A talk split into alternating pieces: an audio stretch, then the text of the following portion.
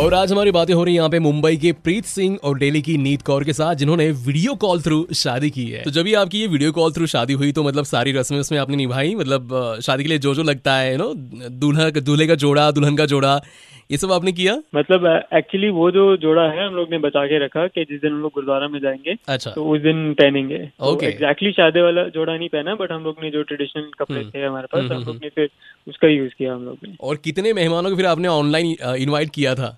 शादी में? अबाउट पचास लोग थे। अच्छा। मतलब हाँ। देश से भी और विदेश से भी? हाँ देश से विदेश से भी। देश क्या बात है। लेकिन मतलब कहीं पे आपको लगा कि मतलब शादी का जो माहौल होता है ना मेहमान यू नो मेहंदी लगाना लड़कियों के लिए डोली में बैठकर ससुराल जाना सो ये कहीं आप मिस कर रही है?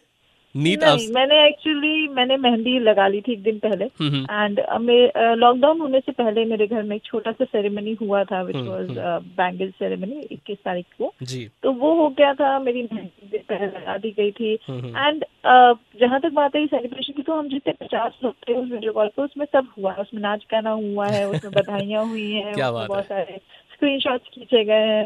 तो एवरीथिंग हैपेंड और मिठाई भी बड़ी होगी ना?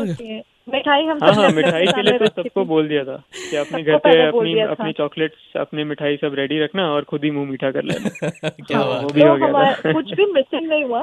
विदाई है बस वो ऐसी है जब होगी तब हो जाएगी बाकी कुछ मिस नहीं हुआ। बहुत बढ़िया। कुछ हुआ बहुत बढ़िया।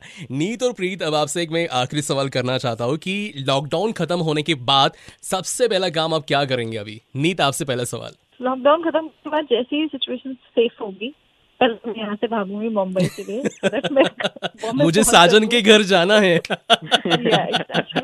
Ninety three point five red FM पर मैं हूँ अभिनीत आपके साथ बजाते रहो।